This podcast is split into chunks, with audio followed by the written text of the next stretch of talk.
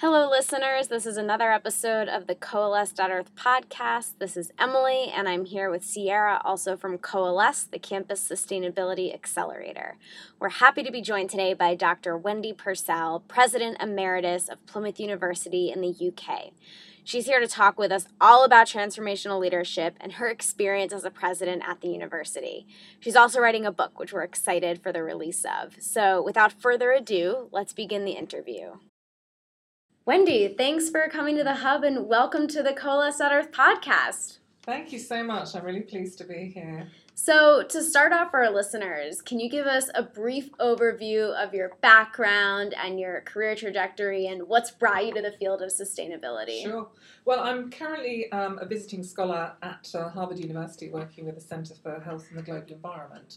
And I'm very much doing a kind of sabbatical um, having finished uh, eight years as uh, president of a university in the UK, and actually it had the accolade of being the number one green university in the UK. So it really was a very um, important part, I think, of our um, approach to university education and research that we really thought about future proofing our graduates and uh, working on real world problems and trying to come up with real solutions.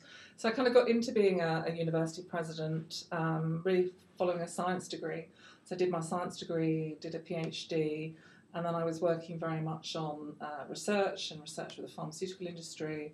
And then I got kind of a full tenured position in academia and a university, and then went on to become a head of department and a dean, and then a vice president of research, and then up to president. So um, it's really nice after all that time to take a pause and to be thinking uh, with the um, colleagues at Harvard about broader issues, really about sustainability and leadership. That's really where I'm focusing now. Great. So, what got you interested in sustainability and leadership? Yeah, it's an interesting question. Um, and I was thinking about this. It really came from friction, I would say, in my organisation, in that I had, in the university, I had some of the very best scholars um, and researchers on sustainability. So we had like the world's leading um, chap uh, working on environmental sustainability and education. So, really, a real thought leader.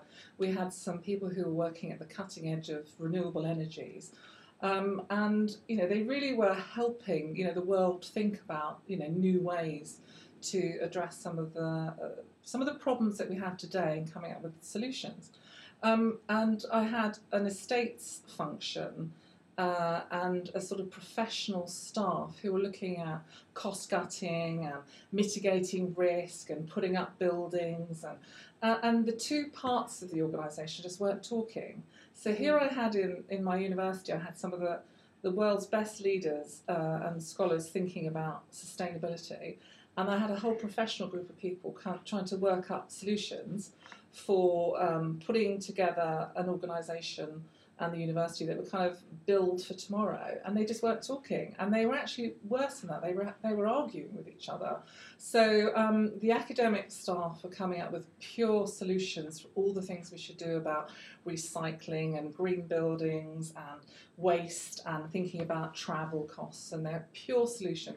And the estates and the professional staff in the organisation were saying, well, that will never work, and that's too expensive, and that doesn't fit with our budget. So there was a real sort of tension, and it got to the level um, of friction, um, so much so that you needed to draw the president into the table to start talking. And actually, as we started to talk, we we realised that we were actually speaking different languages. Mm. So um, the organisation was actually talking about the same thing the academics wanted us to be world leading and thought leaders. Uh, the professional staff wanted to showcase um, the university for, you know, in terms of best practice. They wanted to to produce a sustainable organisation. They wanted to think about a campus that would still be there in hundreds of years. They wanted to to make investments ethically. They wanted to to um, really think about cutting costs, becoming more efficient, um, and, and actually, in that conversation, that very first conversation, it went from arguing to agreeing that actually what we were all talking about was how can we make this university, this educational organisation thrive? how can we make it sure that it survives in a healthy way out into the future, hundreds of years from now? I mean, in the UK, we have Oxford and Cambridge, they're 800 years old. so, Mhm. um, you know, an, an institution like mine was 150 years old. So, how could we become really successful, you know, in 600 and something years' time? So, the decisions that we understood that decisions we made today would affect our future. And so, in that conversation, out of that friction, became a sort of, um, it was almost like we started to speak the same language. We started to understand the different pressures. And what I understood was I had uh, a unique opportunity, I think, in the institution to showcase some of that academic thinking, some of the best practice, and actually drive up the reputation of the institution um, to, to be a really leading university, leading educational establishment.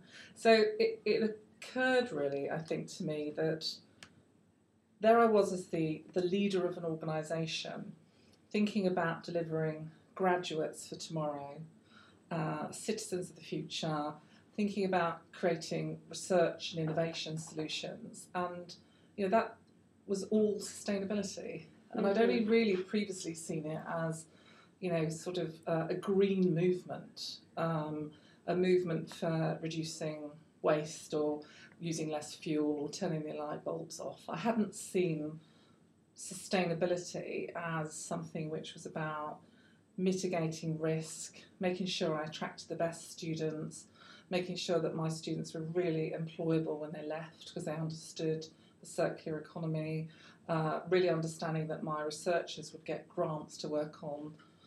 You know, uh, projects which are really big projects, Mhm. globally relevant projects. So it all became suddenly clear, if that makes sense, that the green stuff that I was sort of thinking was about recycling and waste and stuff. Yes, of course it has that perspective, but it was actually about creating a sustainable organisation. Um, and that's really the thing that struck me, I think.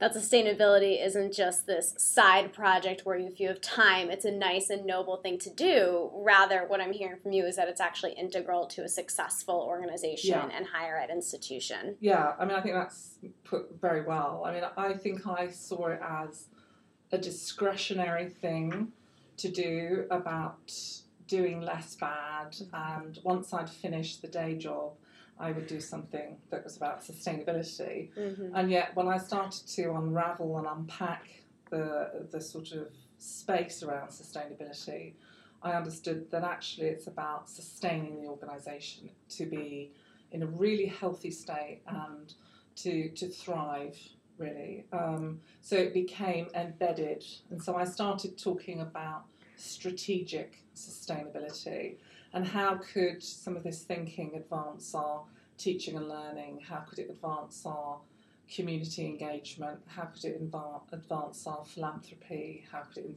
advance things like our investment strategy, our capital projects? And so it became very much embedded into the organisation's strategic direction as opposed to it being, as you say, a discretionary or a sidebar Mm-hmm. uh, issue.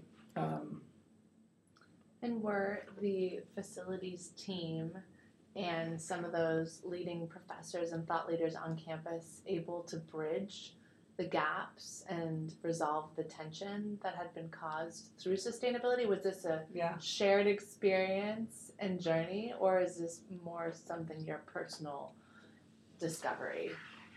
Of your I, personal I think discovery? that's yeah. The bridge actually became the student body. Mm. Um, the students became, I think, the connector uh, between the academic space where people were looking for really interesting questions and the professional space where they were looking for really interesting solutions to some problems. And so the, the fuel, if you like, between those uh, were students. So students were really deeply engaged in working on really interesting, real world, real life issues. Um, and actually seeing the fruits of their research turning into things that the university was doing. So, for example, we had um, an inter halls challenge. So we had a hall, various halls of residence, and they decided that they would work on energy efficiency and uh, utilisation, and then they decided to have a big competition um, to see which hall of residence could use the least. Um, and, and so that was a really interesting project. So there was a sort of research project there that the students was doing, but there's also a real upside for the estates function to say, actually, what is the minimal usage and what would be the benchmark usage? So they started, you know, working together. Um, but I think because they have very different cultures, academia and the professional areas, I think we needed that bridge. The students became the bridge um, at all levels of the organisation, and they were just very aware that the world that they were going to move into and inhabit uh, as leaders of tomorrow was a world that needed some of the solutions around um, a more sustainable way of doing business, a more sustainable way of of um, you know changing our clothes or washing or you know so there were some big problems on their agenda that they recognised that this was a great opportunity to practice and experiment really within their uh, programs. So in the end, we sort of wrote into every single curriculum, every single program, every degree program, every certificate program, every master's program, we actually wrote into it curriculum around education for sustainable development. became a core distinctive attribute of graduates of my university that they would be able to join your organisation or set up their own business, but they would actually genuinely understand sustainable development in its broadest construct um, about regenerative, about creating value, about working with stakeholders, um, and coming up with enterprises that, that added something to the societal fabric that they were going to occupy. Um, so it became a very, very passionately um, enthusiastic sort of space all that energy from. I mean, I had 30,000 students.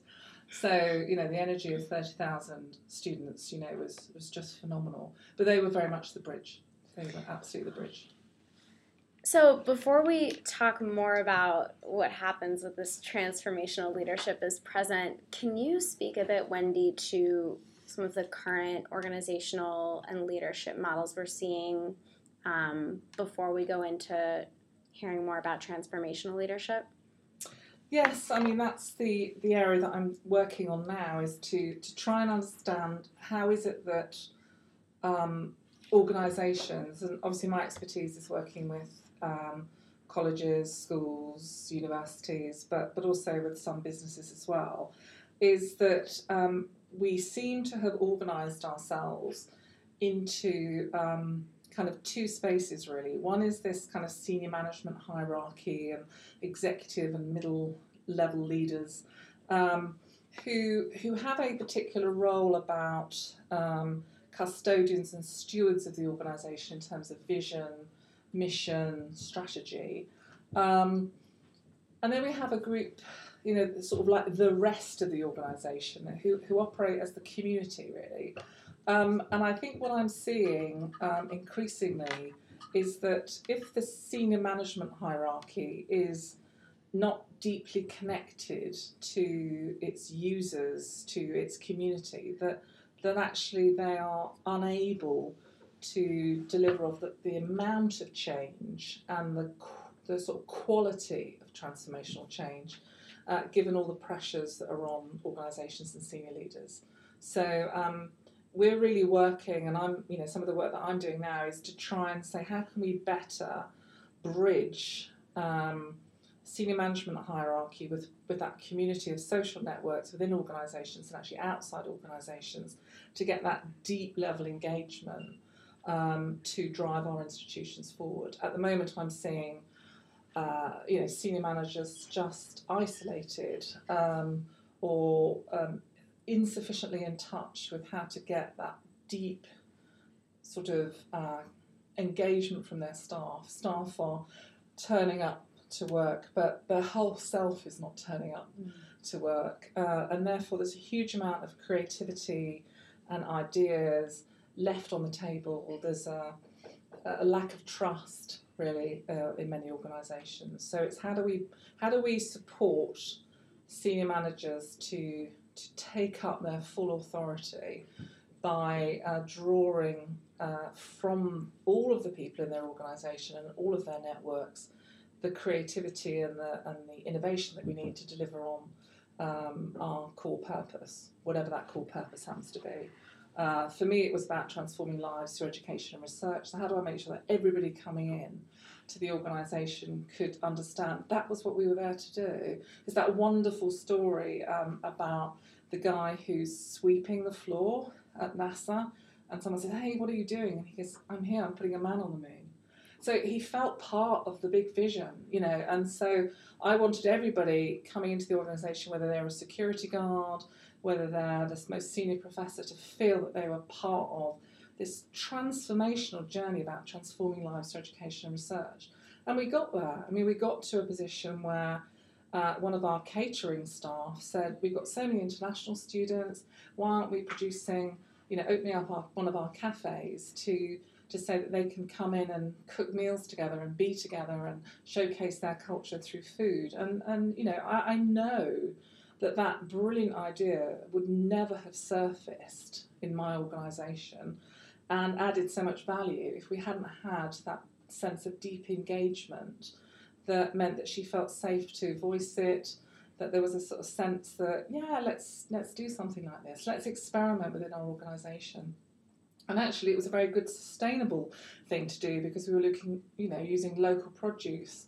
And we were um, kind of opening up our cafe at a time when it wasn't normally open. So there was income coming in, and there was local producers producing, and there was all sorts of so some really positive sort of community benefits came off the back of an idea that I know would have got crushed uh, in other organisations. And so you know, as a senior manager, I want loads and loads of great ideas. So I want my organisation to absolutely thrive. So why would I want to leave all that sort of creativity on the table? How do you actually elicit that from members of the community? How do you break individuals out of this narrow-minded Yeah. mentality and and create a paradigm shift, trigger a paradigm shift to um, identify with the whole as opposed to the self? How you know how what prompted uh, that individual to come up with that idea? How how was that safe space created for her to feel free to Yeah. share her her ideas and creativity? And also, you know, why has this not been adapted? What are some of the hurdles? What might be scary about this new type of leadership model? Maybe you could speak to that Yeah. as well. Um, I think one of the key things that senior managers need to do is they need to create a vision of what tomorrow might look like, Mhm. and they need to, in terms of their organisation, they need to be, you know, completely clear about the challenges that are there. But they need to have a belief, I think, a kind of positive uh, belief that the resources and the ideas are are there to be had. You know, they need to not ha- adopt a kind of scarcity deficit uh, model. They need to sort of be thinking about I've got this abundant, you know, um, creativity. How do I manage it towards the purpose? But they need to be really clear about their purpose. And I think I see with a lot of um, organisations and teams that because the world is chaotic and there's high degrees of ambiguity, they feel that they need to follow the next trend or they'll wait until things are more certain or you know there's almost they're almost paralyzed by so much change and i think you have to as a senior manager feel comfortable with ambiguity. Um, Mm. but i think you need to understand that for your teams and for your the members of your organization that the gap between now and the future that that gap that void between now and then you know is is actually a very scary place to be. And i think you need to assure as a senior manager assure people that that sort of void is um, something that you can support them through and hold them in that sense of this is a journey and we're making it together and I want your ideas. And I think you have to work on really work on um, articulating what your values are what your shared purpose is and where you want to go to together. And it's something you're going to you know a journey you're going to make together. But you're asking people to leap into the future with you, um, and that's quite you know a scary thing to do. So I think you have to recognise that for staff it's quite uncomfortable. And for an ad- administrator, too. I know we've had conversations before, and I feel that there's a lot of pressure. You're supposed to be this expert, and you're supposed to know everything and have all the answers. And no one has all the answers. How, what would you tell an administrator that's listening to this podcast right now? What's your advice for them? What should they be embracing? What are some common fears or advice Yeah. you'd like to share? I think I think there is a sense that if you if you are a senior manager or a senior leader, there is a sense that you've got there because, as you say, you know everything. And I think the more, the higher you go, I think the real the realization is you know less and less. Um, what you do know is the strategic dimension. What you don't necessarily have is all the detail. Um, so what you need is to feel comfortable enough in your space as a senior leader to be able to to invite others to come in and populate the detail Hmm. and not feel somehow that that is diminishing of you in a power role, but to somehow um, kind of recognize the hierarchy can become a barrier to people expressing their true opinions and their their true thoughts. And it's a bit like uh, there's that story of the emperor's new clothes. You know, nobody would say that the person had no clothes on. You know. Um, so somebody has to call out, and uh, and I think for, for some leaders, it's very difficult to to make yourself available um, and invite people in to give their ideas and thoughts. Um, sometimes it's lack of clarity that you're not asking the right questions, and I think one of the you know one of the things leaders need to do is ask great questions. You know, how how can we get better? How can we really serve our students more?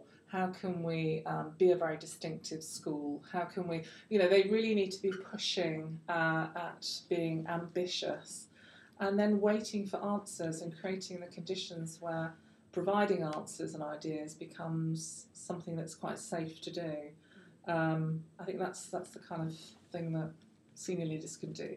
Um, or you can sit back and go, well, I'm very busy and this all sounds very nice and I've heard that woman doing that podcast and she seems a bit dreamy um, about all of this stuff. But if I look into my in tray, there is so much to do. There are so many ways that I could go. But I think if you sat down with your team, you decided on your path, you need to have sufficient agility to adjust, but you need to be resilient enough to make decisions and provide sort of clarity of direction. So people um, who are ordinary people coming into your uh, organisation can do the most extraordinary things if they're engaged, hearts, minds. Um, and it's how many people are turning up but not turning up, really, in organisations. And um, I know we've talked about one of these things before, but I have a real sense that there are so many ideas and solutions and innovations that somehow we're choking out of people, you know, that is just not surfacing because organisations are somehow, you know, this hierarchy is disabling of, you know, this, the whole community really to engage. Um, and yet, when you talk to people, they have huge, huge pride about their school or who's done what, or the kind of students that are coming out, or graduates, or innovations, or there's real pride there. And I think you know it's tapping into that sense of shared purpose. I think about what your organisation's for.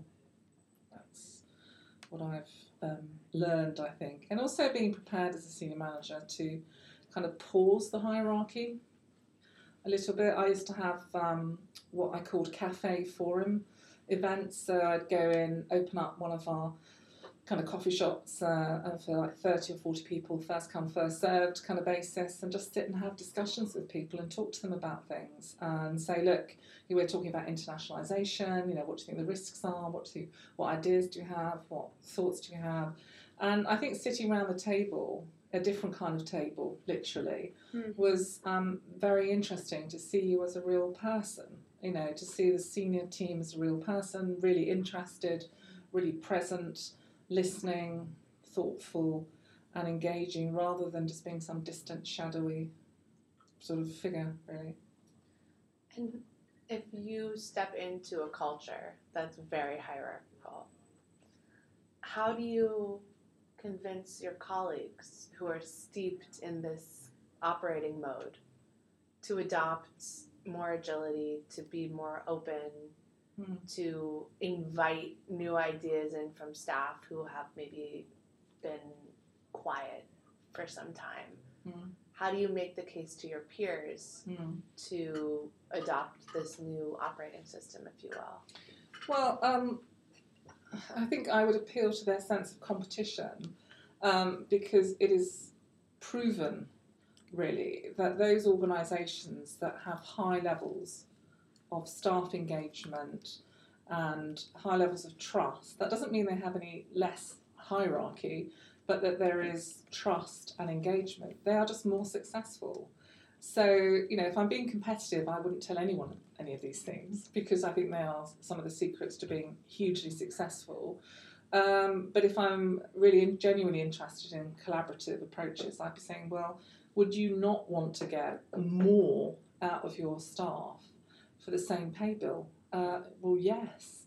Would you not want to come up with better ideas and have people turning up fully engaged and have your productivity go up and have your sense of fun and energy and, and happier people around? Then most people go, yeah.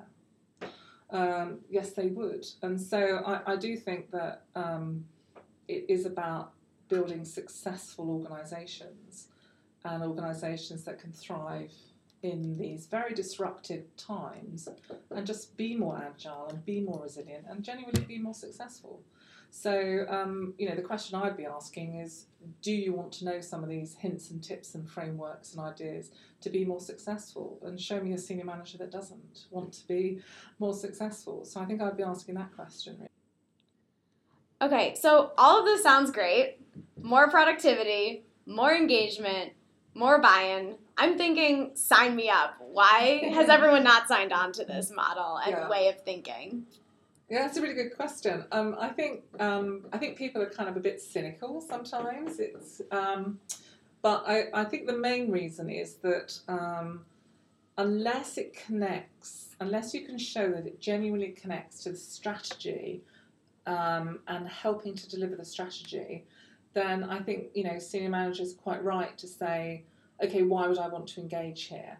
Um, you know, and um, I think that's part of their custodianship, part of their role as a custodian of an institution. But I think you know, if if you're saying all of these things are nice to have, nice to do uh, when everything's going well, that's actually not my message. What I'm saying is, under these constrained times, these disruptive times, uh, these times when we're looking at risk and cost cutting, why would we not want to more deeply engage the staff that are there? You know, why would we not look for ways? Now, the things that I have seen, um, when I think about my own leadership journey, when I first became um, a head of a subject group, I felt that as the leader, I needed to know all the answers. As I've progressed, I now know that as a leader, I need to have all of the questions or a lot of the questions. And so I don't see uh, my sense of being invitational to others as a threat to my power base or my sense of hierarchy or my business card title. Um, I see that as me taking up my full responsibility as a senior leader to get the best out of my people um, who are working in that organisation. And um, they will give me what I'm paying for in terms of pay bill and salary and benefits, but also they have a certain amount of discretionary effort that they can uplift into the organisation. So, how do I tap into that discretionary effort and get them to do more of their thinking and ideas and creativity and bring that into my organisation? Um, if it costs me that I think there might be a sense of shame that I don't know the answer, maybe I'll look stupid because I don't know the answer. Um, I, I don't think they're very strong senior management attributes. I think as a senior manager, you need to have a sense of clarity about direction, strategy, and you're being presented with a whole range of ideas. Where you put your senior management hat on is you make the decisions. either individually or as a group of senior managers, about which of those choices to make. I think in being, um, I think as, uh, as someone described it, passionately invitational uh, to others is not taking anything away from your power base because your power, if you like, is uh, as a senior manager comes from the decisions that you make. And what you're really wanting to do is can you amplify up the number of choices that are going to be presented to you, if that makes sense. That makes perfect sense. Thank you. Very well put. For sustainability coordinators who are listening to today's podcast, Mhm. many of them can relate to hitting their heads up against the wall, trying to make the case for sustainability to senior decision makers, to elevate it as a priority amidst many other competing priorities. And what we're talking about today is the fact that sustainability doesn't have to compete so much as a priority, but rather be reframed, embedded in enhancing all of the existing priorities. So I know you've done some work, Wendy, to outline some tips and strategies for how Mm. to reframe sustainability um, to senior leadership so it aligns with their existing priorities. Would you would you mind sharing? Yes, um, I'm ideas? very fortunate to be um, a member of uh, the board of a charity in the in the UK, um, which is called the Environmental Association for Universities and Colleges, and um, we shared, I think, your sense of frustration um, from our colleagues in the sustainability sort of profession that they were, um, despite their very best efforts, I think, failing to make the case to uh, secure um, not necessarily sometimes investment, but just to secure time uh, and agenda time with senior managers. Um, and so we really took that problem and started to dissect the problem and to to find out if we could explore that a bit more deeply. And I think what we found was exactly as your question kind of hinted is that if we continue to say or if we continue, if sustainability professionals continue to to preach, um, do more green things, and really uh, really think about sustainability, it was rich, literally bouncing off the attention span of senior managers um, because they were not connecting those messages with the things that were um, occupying the top team at the top table what the top teams were talking about, they were talking about risk and uh, investments and student success and research success. And so we thought actually many of the issues around sustainability are solutions for cost containment, efficiencies, effectiveness, a better student experience, better employability. So we started to do some work um, around how can we come up with articulating the uh, messages around being a sustainable organisation and connect them with what I call strategic sustainability and say, well, actually, there are many reasons why you should think about sustainable organisations. And so we actually came up with what I call 10 big green reasons. Um, but we never mentioned the term sustainability once. We talked about resilience. So we talked about the fact that if you man- manage your costs better and you deploy your resources more effectively, then you will create some surplus that you can invest in new projects, um, that you can manage your risks in a very different way. That actually, through the process, you find that your staff and students become much more engaged in your organisation. So things like staff turnover go down, things like staff satisfaction surveys and staff surveys about the quality of being an employee at that organisation go up. Um, so we found things that the students themselves became more desirable as employees. So the graduate employability went up. So there were a whole range of reasons. I won't go through all of them, but there were a whole range of reasons that if you thought about connecting as a sustainability professional, really deeply understanding the strategy of your institution and saying, how can I connect the issues around being a sustainable organisation with delivering that strategy? That to me seemed to be the way that we got sustainability professionals speaking senior management speak, if I could put it like that. Mm. There was no dilution of their credentials around uh, sustainability, but there was a deeper understanding of where is my institution trying to get to? How can I look as a sustainability professional into the tools and frameworks and tips that I have to help them get there? And that seemed to be the, uh, a piece of work so that we did, and um, has gone down extremely well. Wonderful. And for our listeners, we'll try to post um, this resource that Wendy's referring to the 10 big reasons to go green. Yeah. So, yeah, because if we're not talking about sustainability, because apparently not everybody can get it. Um, and I think it's been, again, frustrating for sustainability professionals to be waving this flag and to feel like the, the majority of the, the public doesn't quite latch on, doesn't quite internalize this Mm. this phrase. So what what is our ought state? Where are we heading if we can't talk about this thing that we're trying to achieve? Is it just to be more resilient and Mm. agile as organizations, as individuals in a changing world? I'm just wondering in terms of the language and the Yeah. kind of like end the, the ought state. Where are we headed?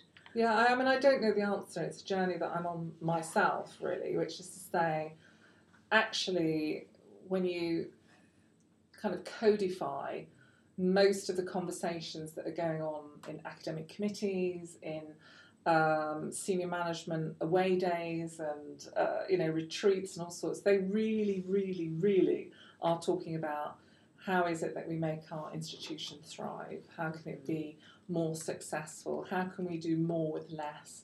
How can we prepare our students better for this changing world? And so, actually, they really are talking about sustainability. Um, and I suppose the question would be does it really matter that they don't know that they're talking about sustainability Right. when they are really talking about um, thriving and doing more with less and cutting costs and being resilient and being agile? Isn't that okay if we can, you know, never mind the never mind the language in a sense, but understand that that's really what they're doing? Um, and a colleague of mine talks about really is it that sustainability could be the problem that solves your organisation, which I think is a really hmm. nice kind of way of thinking about it. Right.